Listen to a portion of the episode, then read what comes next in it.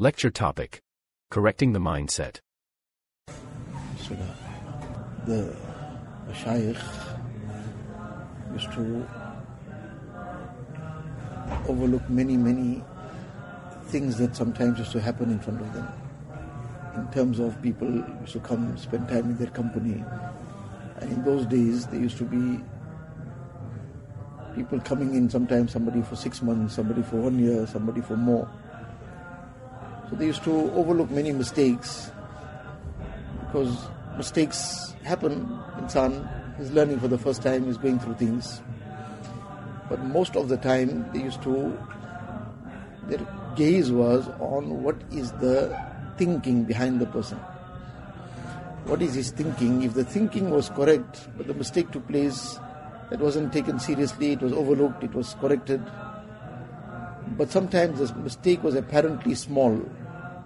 But if it became clear that the thinking behind this was a serious issue, a flaw, it sometimes was a matter of looking down upon somebody, some pride that became the reason for the person acting in that manner, for the person saying what he said.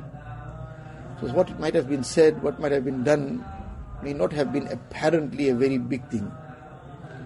But if it gave the indication of something underlying, that was what they took very seriously. Our condition nowadays is that we are, to some extent, when we do become concerned, we become concerned about our external behavior to a point. But correcting our thinking, correcting our mindset, correcting how we channel our thoughts, that sometimes is very little attention is given to it. Whereas the thoughts are what gives rise to how a person conducts himself. The heart and mind, this is the seat of it all. If the thinking has been corrected, the person sometimes might make mistakes still, but it'll be very easy to overcome those mistakes because his thinking is right. He'll be able to still make amends very quickly. He'll be able to correct it very quickly.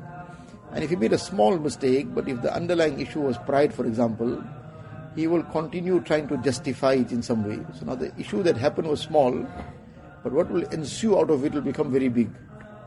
Because of the pride, he will not be able to retract it, not be able to apologize, not be able to make amends. So now he'll try to justify that with something else. Then in trying to justify it, he'll try to have to now, sometimes that too becomes a problem that now why you did this, so he'll have some other justification for that. So this is the issue that we need to be very concerned about. Am I thinking correctly? Am I, my, whatever motivations, are that correct?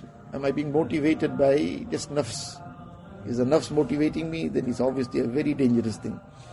So while we have to obviously correct our amal and have to correct whatever our, thought, our actions are, our words are, but the seat of all this and the source of it all is the thinking, the heart and the mind.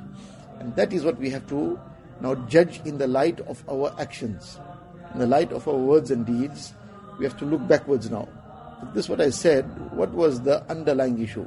Can I truly claim that this was done out of, though it was a mistake, but it was done out of good intentions? The intention was correct. That doesn't justify the wrong action, but the intention was correct. Can we really say that every time? And if not, that's where we need to start working on and correcting that. Allah that.